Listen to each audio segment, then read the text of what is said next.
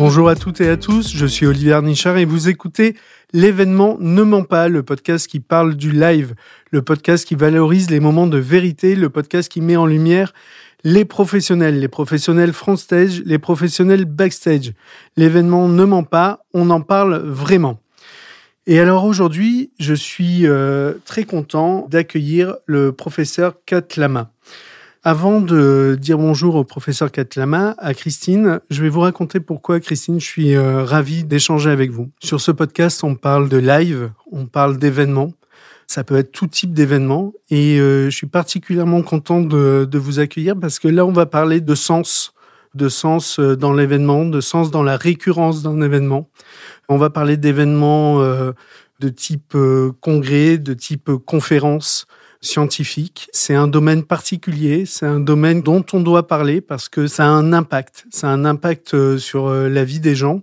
Et c'est également ça, l'événementiel. Euh, ce n'est pas que de l'imaginaire de fait, mais ça porte en soi également du contenu et finalement une mission. Alors ce podcast, on va parler de santé, on va parler de militantisme, on va parler d'international, on va parler de contenu et on va parler d'impact positif pour les gens et euh, pour le monde. Je suis ravi de vous accueillir, Christine. Bonjour. Bonjour. Vous allez bien? Je vais très bien. Bon, mais ben, je vous remercie je suis encore. Dans un endroit très accueillant, inédit, pas très loin de l'hôpital où je travaille depuis des années. Donc euh, voilà, merci de votre invitation. Ben, c'est un plaisir. L'hôpital dans lequel vous travaillez depuis des années, c'est l'hôpital de la Pitié-Salpêtrière. On est d'accord, j'avais peur de faire une erreur. Non, et voilà, c'est un hôpital où effectivement je suis arrivée euh, jeune interne et après, euh, voilà, euh, jeune assistante il y a très très longtemps. C'est toute une histoire. D'abord, il n'y a plus beaucoup de gens qui passent une vie dans un endroit, mais voilà, cette carrière, parce que maintenant les années sont, sont derrière, ça a été aussi alors que je ne me suis occupée euh, finalement que d'une pathologie dans un endroit, ça a été de installer et de connecter tous les gens qui étaient concernés, en tout cas d'essayer de le faire, concernés d'un point de vue santé par euh, cette maladie qu'on appelle le VIH-Sida.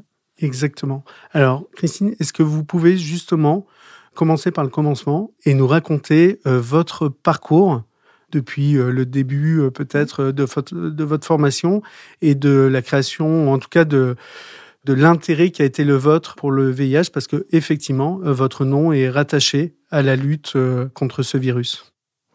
Oui, alors tout commence finalement au début des années 80, où dans un parcours d'internat où on effectue des semestres, eh bien, j'ai un vraiment un coup de cœur pour les maladies infectieuses, qui étaient les maladies, je ne veux pas dire négligées, mais qu'on voyait moins, mais qui vous faisaient, voilà, entrevoir l'Afrique, le paludisme, la tuberculose, etc.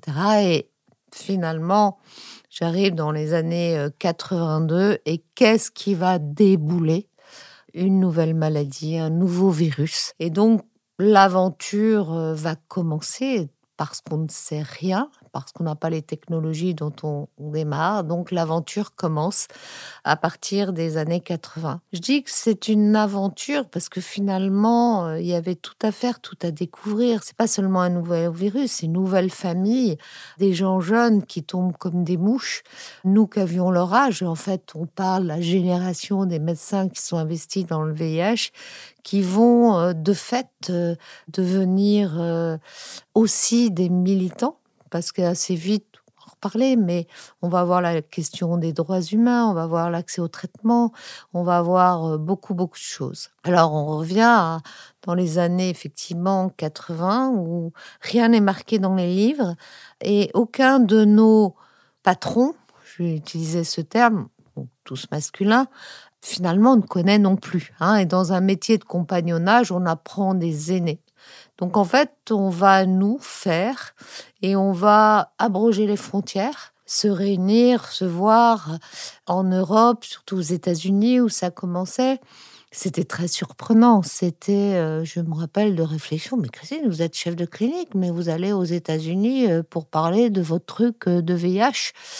Voilà, donc il y a toute cette phase-là, il n'y a pas de traitement, tout le monde meurt, donc on est à 200% là-dedans parce que c'est quand même des moments, souvent on me dit, mais quand vous avez vécu tout ça, c'est des moments difficiles, tout le monde est condamné, des gens jeunes, brillants, euh, super euh, beaux, créatifs, etc.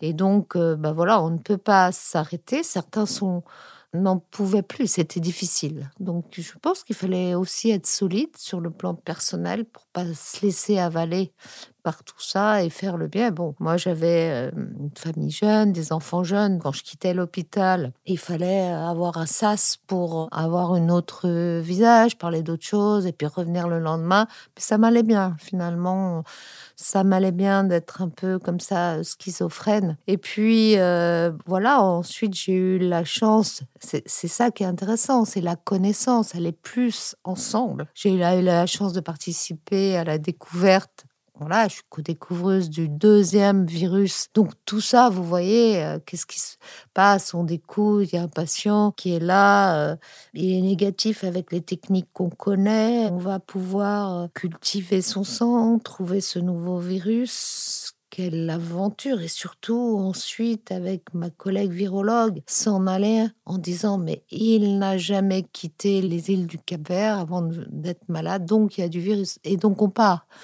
le temps ne compte pas, on est à fond dans tout ça. La, connaissance, vous êtes en train de me dire qu'elle, euh, effectivement, c'est une création de connaissance.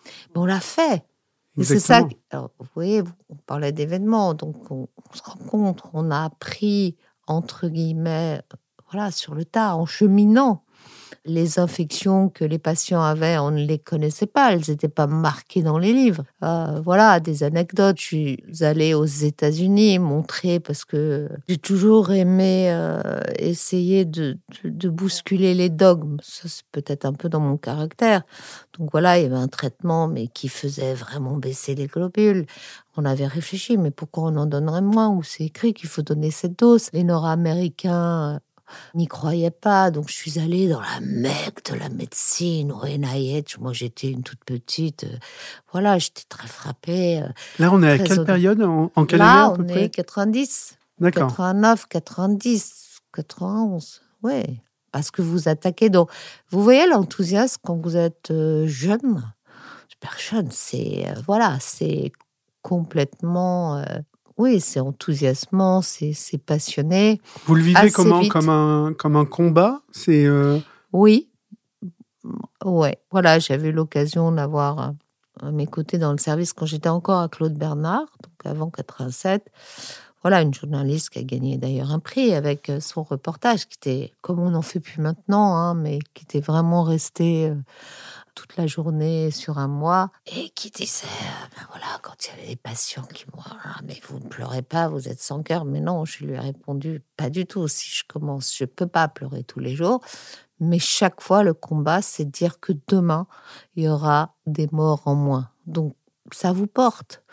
Pour peu que vous ayez euh, oui un tempérament un peu euh, je suis pas la seule dans ce cas-là.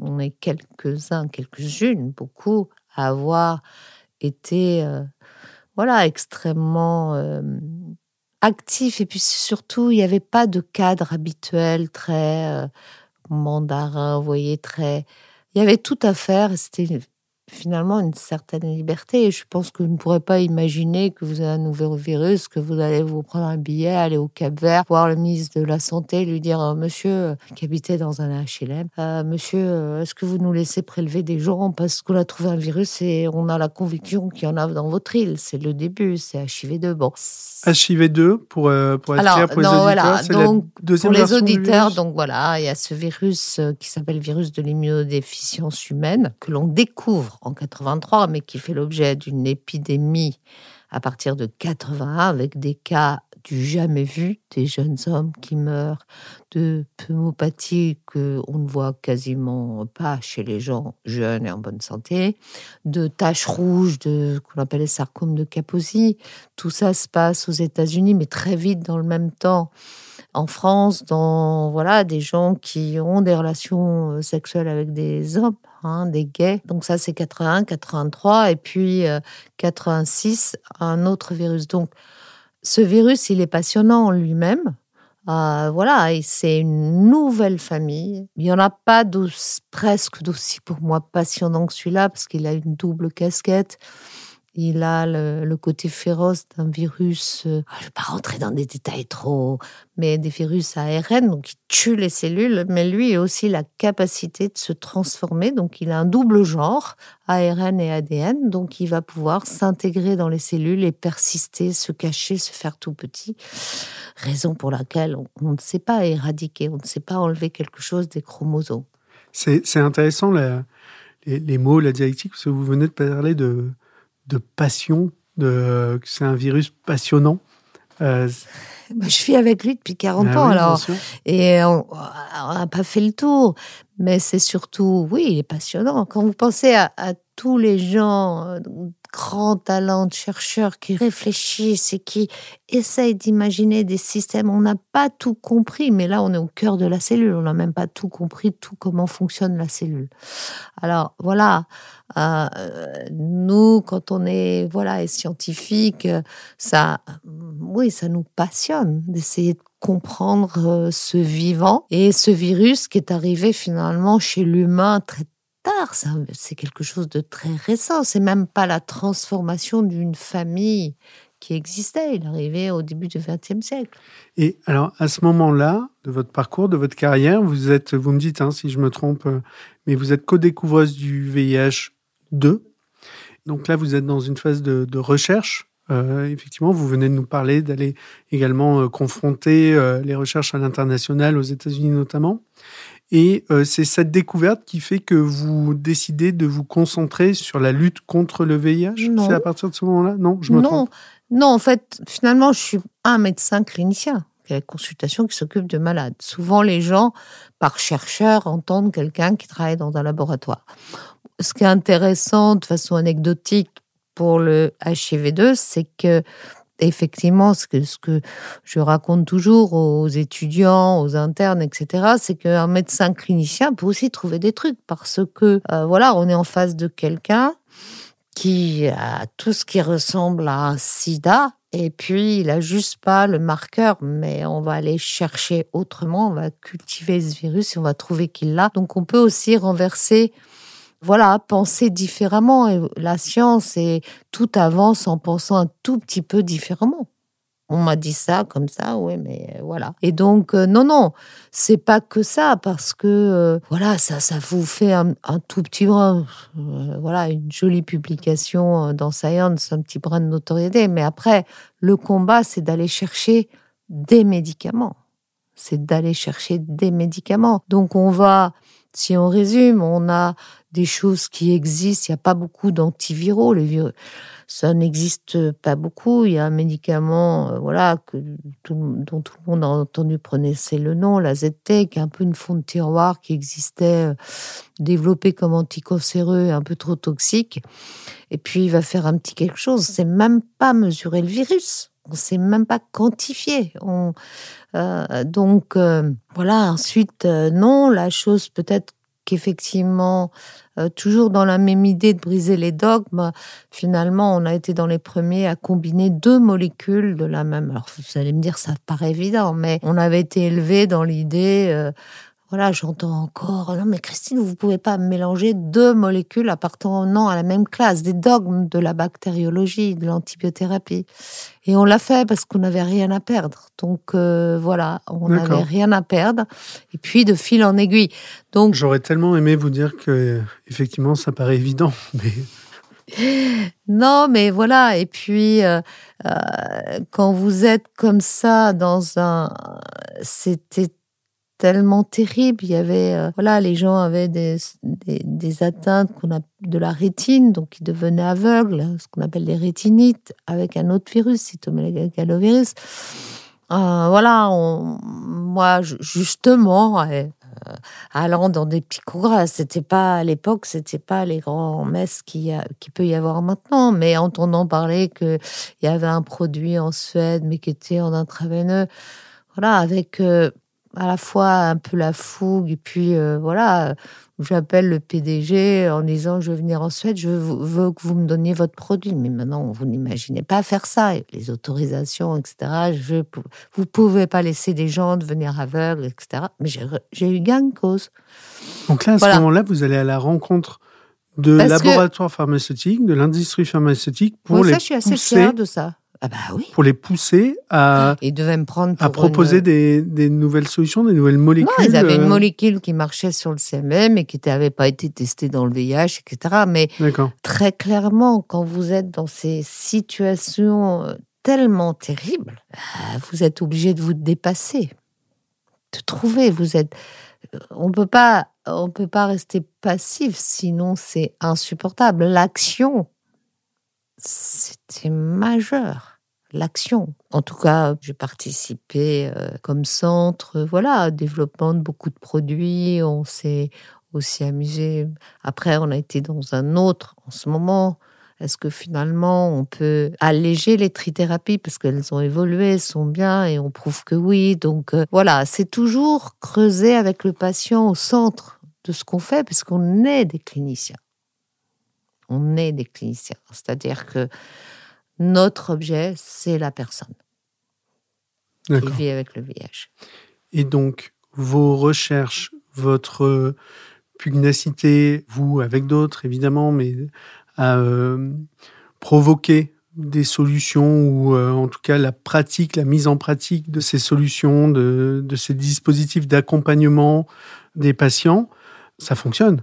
En tout cas, il y a un progrès qui est, qui oui, est, alors on qui, réel que vous, Mais vous voyez, quand, quand, quand, vous êtes dans une situation adverse, alors c'était pas moi personnellement, mais vous vivez une situation pareille, j'imagine vous êtes au milieu d'une catastrophe, soit vous subissez, mais c'est insupportable et vous partez, vous quittez cet environnement, soit vous essayez de d'avancer, d'avancer pour faire changer les choses, bouger les choses, car rien ne vient comme ça, hein, tout seul. Et est-ce qu'il y a une bascule, un moment où vous avez le constat autour de vous, euh, ok, de ces jeunes personnes que vous voyez euh, tomber, et est-ce qu'il y a un moment de bascule où vous vous dites, ok, je reprends un terme que j'ai lu vous concernant, mais euh, le fait d'être raisonnablement optimiste sur le futur?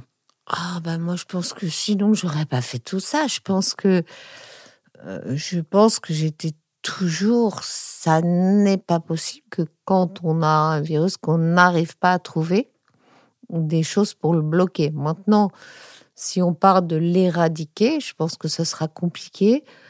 Probablement qu'on y arrivera, mais, mais la dimension temps est pas la même. Mais déjà là, voilà, plus personne qui va prendre le traitement suffisamment tôt ne va mourir. Alors ensuite, les autres, voilà, les autres combats, ça a été, euh, et ça, c'est une bascule. Ok, nous on est là, Paris, accès aux molécules, mais il y a des millions de gens. Donc c'est là où commence un investissement, en particulier en Afrique, d'information, de formation, etc. Et en plus dans un contexte qui était encore plus difficile, de tabou. Euh. Dans les années 90-91, je fais justement un, travail épidémiologique sur les femmes euh, travail du sexe au Mali. On n'a pas le droit de donner le, résultat si elles sont infectées ou pas. Vous voyez, c'est encore extrêmement difficile? Il n'y a rien, quoi. Il n'y a pas de test, il n'y a rien. Et vous savez que euh, voilà, il y a ça. Donc, vous dites, c'est pas possible, je ne peux pas vivre quelque chose. Ah, C'était pas parfait, hein, 92, mais et de l'autre côté, il y a rien. Donc, euh, dès lors que ce qui nous fait bouger, je dis nous, mais je, on est plein quand même, c'est qu'est-ce qu'il n'y a pas, qu'est-ce qu'on pourrait faire? Alors, on commence à gravir la montagne. Et alors, comment? En se mettant à plusieurs, en réfléchissant, en essayant. C'est un travail de d'influence, de partage euh, des bonnes pratiques, Oui, de, de, de, de convaincre. euh, Oui, Euh, mais, mais aussi de, de pratiquer, d'être avec, de comprendre une réalité. Mhm. Je vais encore, voilà, il y a un an, j'étais encore en Mali pour, avec, euh, j'aime me rendre compte dans les consultations de voir, parce que si vous voulez imaginer des stratégies, comment je change les choses, pourquoi les gens ne suivent pas le traitement, pourquoi les gens ne font pas la prophylaxie, pourquoi les gens ne partagent pas leur statut, ne disent pas à leur conjoint. Donc vous êtes obligé de connaître un peu le terrain. le Et contexte. c'est ça, ce qui est aussi passionnant, c'est d'avoir accès à un terrain humblement comme médecin et de pouvoir imaginer entreprendre. On entreprend, mais oui, souvent je pense que je suis un peu entrepreneuse, mais pas pour un business privé. Bien sûr. Juste parce que ça n'existe pas. Alors, est-ce qu'on pourrait imaginer de le faire? C'est pas tout seul, c'est pas pour du pouvoir. C'est juste parce que, euh, oui, ensemble, on- on est un peu plus fort. On n'a pas besoin d'être. On n'est pas dans la grande politique, il y a tout le monde. On avancer cavalerie légère, commencer à avancer, D'accord. bouger des lignes. Jeu des lignes. En 2008, vous créez l'Alliance francophone des acteurs de santé contre le VIH et les infections virales chroniques. C'est ce qu'on appelle AFRA-VIH. Est-ce que vous nous... Afravi. AFRAVI. Et maintenant, la santé sexuelle, ouais. Alors pourquoi C'est ça que vous me demandez? Oui, quelle est euh, la, la genèse de la naissance euh, de cette alliance? Quel est l'objectif Alors, Et ça se traduit par quoi Ouais, d'abord, c'était pas ma première association D'accord. parce que j'avais cofondé, euh, en allant chercher de l'argent privé d'ailleurs, euh, l'association Soltis, Solidarité thérapeutique euh, SIDA au Sud, et puis l'Orvax, qui était beaucoup plus recherche vaccin. Alors, la Fravi, pourquoi Eh bien, parce que voilà, 2008, euh, les conférences, un monde dominé par l'anglophonie, un monde, la langue, mais aussi la pensée, les pays qui la comprennent. J'avais fondé aussi les Axes avant le- le- l'Europe, l'Europe, les Axes. Et je, je réalise que, effectivement, en particulier l'Afrique, le Maghreb, francophone, très touchés par ces maladies aussi, eh bien, sont très peu allés dans les conférences, on ne comprennent pas vraiment. Alors, des conférences, il n'y a pas de traduction, et puis c'est très dominé, nord-américain, etc.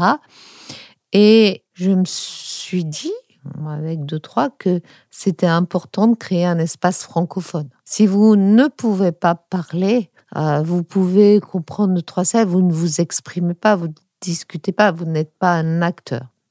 Donc voilà comment on a fondé, donc euh, c'est même 2007, euh, je crois, je sais plus, je suis très mauvaise dans les dates du passé, mais cette alliance francophone. Alors pourquoi alliance? Ça, c'était aussi pour moi intéressant, c'est que moi je suis médecin, universitaire, etc. Mais très vite, on se rend compte de l'impact extrêmement important de la communauté la communauté gay qui va euh, lutter pour ses droits, qui va lutter pour de la recherche, etc. Et pour moi, c'était vraiment important qu'on soit une alliance des gens qui partagent avec des expertises différentes, mais des combats communs. Alors ça, c'est pas, oui, c'est pas, c'était assez original parce que normalement, ces conférences médicales, on invite un peu les associations, mais là, l'idée c'était qu'on est ensemble. Une communauté, Ouais, mais chacun des prérogatives et des savoirs. bien sûr. hein? Voilà, donc euh, cette alliance francophone, bah, effectivement, euh, ça fait donc euh, voilà un certain temps. Comment c'est petit, c'est pas encore très gros, c'est pareil. Voilà, ma conviction, c'est que pour avancer, il faut pas être trop lourd non plus, sinon on n'avance pas beaucoup. Mais on a commencé à monter, à organiser des événements, la raison pour laquelle je suis là, mais qui vont permettre aux gens de se rencontrer avec surtout, et ça c'était extrêmement important, pas seulement, entre guillemets, les professeurs qui viennent à des conférences, mais surtout les, gens de terrain. Donc on a eu très tôt un programme de bourse, de subvention complète, de gens qui, euh, euh il plein, mais il y en aura encore plein à venir qui n'ont jamais quitté leur pays, mais qui voient des centaines de patients et qui ne sont jamais sortis du Mali, du Burkina, parce qu'ils n'ont pas accès à ça. C'est extrêmement important de voir ce qui se fait ailleurs, d'échanger avec d'autres. C'est pas en restant dans son coin, mais c'est vrai pour un artiste, pour un musicien. Si vous faites toujours la même chose, vous êtes influencé par les autres. C'est comme ça qu'on se développe, qu'on change ou qu'on crée. Oui, c'était vraiment important. C'est la philosophie de l'Afravie. C'est ensemble et pas que entre guillemets, euh, les gens euh, qui ont accès et qui, dans des systèmes souvent un peu patriarcaux, euh, ne redescendaient pas l'info. Ils allaient à une conférence, à leur troupe, c'est très individuel, hein, globalement, partout. Mais nous, voilà, je pense qu'en France, notre génération, on a, quand on avait la chance de pouvoir aller à un congrès aux États-Unis, eh ben, on organisait des débriefings avec ceux qui étaient restés pendant voilà, ce partage hein, d'informations, pour moi, c'est extrêmement important. Alors là, c'est vraiment facilité et l'événement, il est présentiel beaucoup et il peut aussi être organisé en numérique. Bien sûr. C'est vrai que la force euh, de l'événement, c'est euh, la rencontre entre les personnes, entre les gens. On parlait de communauté. Vous mettez l'accent sur euh, justement ces rencontres avec des personnes qui ont des parcours différents, des, scientifiques, mais des personnalités de terrain, mm. euh, des régions aussi qui se rencontrent. Afravi, c'est euh, des conférences internationales, des conférences régionales. Est-ce que vous pouvez nous parler concrètement de ce qu'il se passe, des différents formats, des prises de parole de ces conférences et, de, leur, de leur impact, à la fois pour vous, mais effectivement pour toute la communauté? Alors, Bon, d'abord, euh, il faut aimer le risque parce qu'on n'a pas d'argent. Il faut aller chercher les fonds monter de l'événement, convaincre. Ça, c'est un travail. Alors, on n'est pas tout seul parce qu'on est très bien accompagné, mais on va il faut le faire, il faut y croire. Il faut croire dans un événement. Ensuite, oui, c'est bah, ça, entre guillemets, je sais que ça peut, ça va marcher parce que les ingrédients, c'est quoi? Un bon programme, donc des bons orateurs. On ne sacrifie pas la qualité.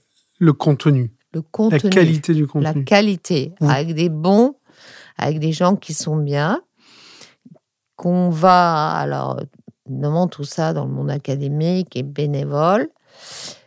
Et ensuite, on va inviter certains, solliciter, parce qu'une conférence, finalement, c'est un peu une auberge espagnole. Chacun va envoyer des travaux qui seront sélectionnés ou pas, soit en communication orale, soit en poster, et euh, qui vont constituer les trois, quatre jours, en gros, de spectacle. Et finalement, c'est un événement que vous allez, vous créer l'idée, mais c'est les participants qui vont apporter les choses. Donc, oui, euh, mélanger des générations, des jeunes, leur donner accès à un podium quand c'est bon, pas les aider souvent à avoir travaillé en amont pour que ce soit très bon. la bah qualité, là on parle de qualité, pardon, hein, mais de, mmh, mmh.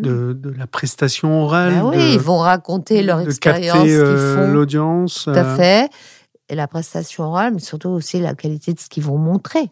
Bien sûr. Hein oui, des anecdotes euh, plein. Moi, quand j'entends dire Merci madame, euh, c'était super. Euh, ces trois jours, je les oublierai jamais. Enfin, parce que j'ai vu mes, j'ai vu les collègues et parce que je sais que c'est des gens qui n'ont pas accès à ça, qui vivent dans des conditions. Je parle par exemple conférence euh, avec des participants d'Afrique, des jeunes qui vivent des conditions pas faciles d'exercice de leur métier waouh, quand ils ont débarqué à Marseille, quand ils ont débarqué à Casablanca ou à Montpellier, les endroits où on a fait les conférences, oui, c'est bien, c'est bien. Donc, il faut de l'énergie pour monter ça et avoir euh, voilà, de l'ordre de 150 personnes qui vont être complètement prises en charge. Et l'énergie sur place, Vous pouvez me la décrire? Elle est réelle? Il y en a une d'abord? Ah oui, il y en a une. La dernière conférence, c'était en avril 22 à Marseille, de voir les gens qui discutent, qui votent, qui boivent un café, qui sont là, où les salles sont bourrées, euh, parce qu'il y a plein de monde. Alors peut-être qu'on les a prévues un peu trop petites, mais il y a cette énergie, a ces questions. Et le monde francophone, il n'y a que le monde anglophone. Il n'y a pas de questions, très peu, ou alors... Non, moi j'aime ce monde francophone où aussi on peut en, noir en interpellant, etc. Et c'est les gens qui viennent, ils aiment bien l'ambiance de la vraie vie. Et puis, c'est aussi euh, quand on compose, l'idée c'est, de penser à tout le monde, mais que tout le monde s'enrichisse des connaissances de l'autre. Culturellement. Dans les sciences humaines, par exemple. Culturellement, là on parle de conférences euh, internationales euh, francophones. Je sais que dans votre parcours, vous avez fait Évidemment, euh, vous avez pris la parole, vous avez participé à de nombreuses conférences euh, anglo-saxonnes, pour le résumer comme ça. Vous en avez parlé plusieurs fois, j'ai envie de vous interroger sur ça. Quelle est la différence fondamentale entre les deux? C'est moins codifié en France, c'est plus vivant c'est euh Les conférences internationales qui sont en anglais vont accueillir un monde beaucoup plus large. Hein, on parle de 5000, 6000 personnes. Donc elles ont des tonalités euh, que scientifiques. Euh, ou, la conférence, ouais, c'est plus, euh, c'est des grosses machineries maintenant. C'était pas comme ça il y a 30 ans, mais c'est des grosses machines. D'accord. Donc il y a plus de spontanéité, d'organisation, c'est plus, c'est beaucoup plus live, mais on est beaucoup plus petit, on est, par rapport à eux, je vais même pas parler de d'affaires, de ce qui génère. Nous, on est, voilà, quand je dis qu'on est artisan de haut de gamme, mais on n'a pas une machinerie avec 100 personnes qui font tourner la boutique et le business. Pendant le Covid, il fallait trouver un nouveau format pour que Afravi ait lieu, donc en, digital, de manière connectée. Vous l'avez vécu comment? Waouh, ça alors là, on avait tout préparé. Clémentine, d'ailleurs, euh, c'était la première fois qu'on allait en Afrique, une conférence en Afrique, en, tout cas en Afrique euh, subsaharienne, à Dakar. Donc avec des coûts plus importants, avec euh, beaucoup. Et donc on est en 2020. C'est vrai que on va repousser assez vite la conférence au mois de novembre. Et très clairement, quand on est en mai, on pense que l'affaire Covid, euh, franchement, en novembre, euh, voilà, ça sera réglé. Voilà. Et puis, euh, l'été se passe, je crois que je ne veux pas trop, je veux encore y croire en septembre. Et puis, force est de se dire que on ne peut pas tenir la conférence en présentiel à Dakar. C'est là où c'est important d'être accompagné avec des professionnels de l'événement qui sont sur le même euh, tempo que vous. Et donc, euh, je me souviens, là, euh, alors le conseil, enfin le comité de pilotage, évidemment, les Dakarois disaient mais si, mais les autres, mais bon, voilà, on avait déjà investi des sous. Et moi, je me suis dit, on peut pas la tenir, mais par contre, faut pas qu'on ne fasse pas cette conférence. Donc, et il fallait qu'on dise à tous nos partenaires, ne nous lâchez pas, quoi. C'est ce qu'on a fait, Clémentine Nicolas, avec toute l'équipe. Et en, je sais pas, moi, dans mon souvenir, en quasi six semaines, huit semaines, on a tourné une conférence présentielle en Laetitia Clavel aussi. On a en conférence numérique. En plus, maintenant, on est en 23, tout le monde, ça y est, ça roule. Mais honnêtement, ils ont été super pros pour. Il y avait les salles, il y avait en numérique, il n'y avait pas encore beaucoup d'expérience. Donc ça, et du coup, par contre, là, 3500 personnes se sont connectées. On n'aurait jamais eu 3500. Et là, je réalise que dans un monde où on ne peut pas voyager, euh, à côté sous, les visas, on ne peut pas toujours se déplacer le numérique permet de toucher. Moi, je naviguais dans les salles. Je voyais des gens qui seraient jamais exprimés, qui posaient des petites questions. Je pensais à une dame, elle devait être en Éthiopie dans des sessions de santé sexuelle, des questions. ah, c'est pas mal. Du coup, ça m'a donné l'idée de développer des, modules numériques qui sont en gros des webinaires, mais finalement avant l'heure où les gens qui sont tournés vers le sud, etc. Voilà, donc euh, ouais, c'était un, voilà, quelque chose d'assez majeur. En fait, ces, ces, solutions digitales, elles ont permis à l'événement de se tenir et effectivement aussi de garder vos partenaires et une dynamique. Ça a permis aussi peut-être euh, d'augmenter l'audience et puis finalement de puis c'est pas mal si vous voulez. Euh, fait de l'événement Moi, je dis toujours, euh, je ne suis pas une boîte d'événementiel qui va toujours faire la même chose dans son truc. Bien sûr. Pour la conférence, qu'on a deux événements, un méditerranéen, là, on va à Beyrouth. La Christine, t'es folle, aller à Beyrouth. Ben là, on va à Beyrouth. Mais c'est pas de la folie, c'est raisonné à des universités, donc on pèse les choses. On ne va pas comme des faux folles euh, comme ça. Pareil, on va au Cameroun, parce que la Dakar n'a pas eu lieu, le Cameroun. Donc oui, il va y avoir, mais il y a d'autres enjeux. Et, le live, pour finir sur ce live, cet événement en vrai, c'est vraiment intéressant de chaque fois donner une touche particulière. C'est clair que en allant en Afrique centrale, au cœur pas seulement du VIH, mais des Ebola, des Lassa, de tout. On va parler beaucoup d'émergence virale, qui est aussi un des thèmes. Euh, voilà. À chaque fois, on crée quelque chose de différent. Mais on crée, on a besoin d'avoir, euh, et euh, c'est la relation qu'on a depuis longtemps avec GL, on a besoin d'avoir des gens qui ne sont pas juste des prestataires pour des hôtels. Il faut quelque chose en plus d'un chef. Euh, de conseil, d'accompagnement. Ouais, puis non, puis de de vibre, de même vibrato. Même si vous êtes dans l'événement, des contraintes pour gagner des événements. Mais du vibrato, de faire en sorte que c'est, ouais, c'est un peu différent. Il y a des challenges différents. J'aime beaucoup votre dernière phrase et je pense que c'est important de mettre l'accent là-dessus, sur le vibrato, sur le fait de partage entre des équipes qui ont euh, la connaissance, la vôtre, le côté euh, euh, militant, passionné dont on parlait, et de, qui a un partage avec les équipes d'organisation, de conseils stratégiques, d'organisation logistique, de production, et qui a un partage de ce même vibrato, de cette même rythmique. Et je pense que c'est euh, une bonne fin pour ce podcast. J'ai quand même une dernière question, Christine, si vous êtes d'accord. Je vais vous demander de vous mettre à la place. Vous êtes auditrice de l'événement Ne ment pas. Quelle personnalité aimeriez-vous écouter? Alors, c'est peut-être d'écouter quelqu'un de Kourou ou de Floride travaille à envoyer euh, plus les satellites, c'est presque banal, mais des fusées, à prévoir Mars, le petit robot, raconter euh, tout ça parce que ils nous font rêver. J'adore ce, ce mélange entre des choses presque impossibles et tellement calibrées. La science, c'est une vraie passion à partager avec tous.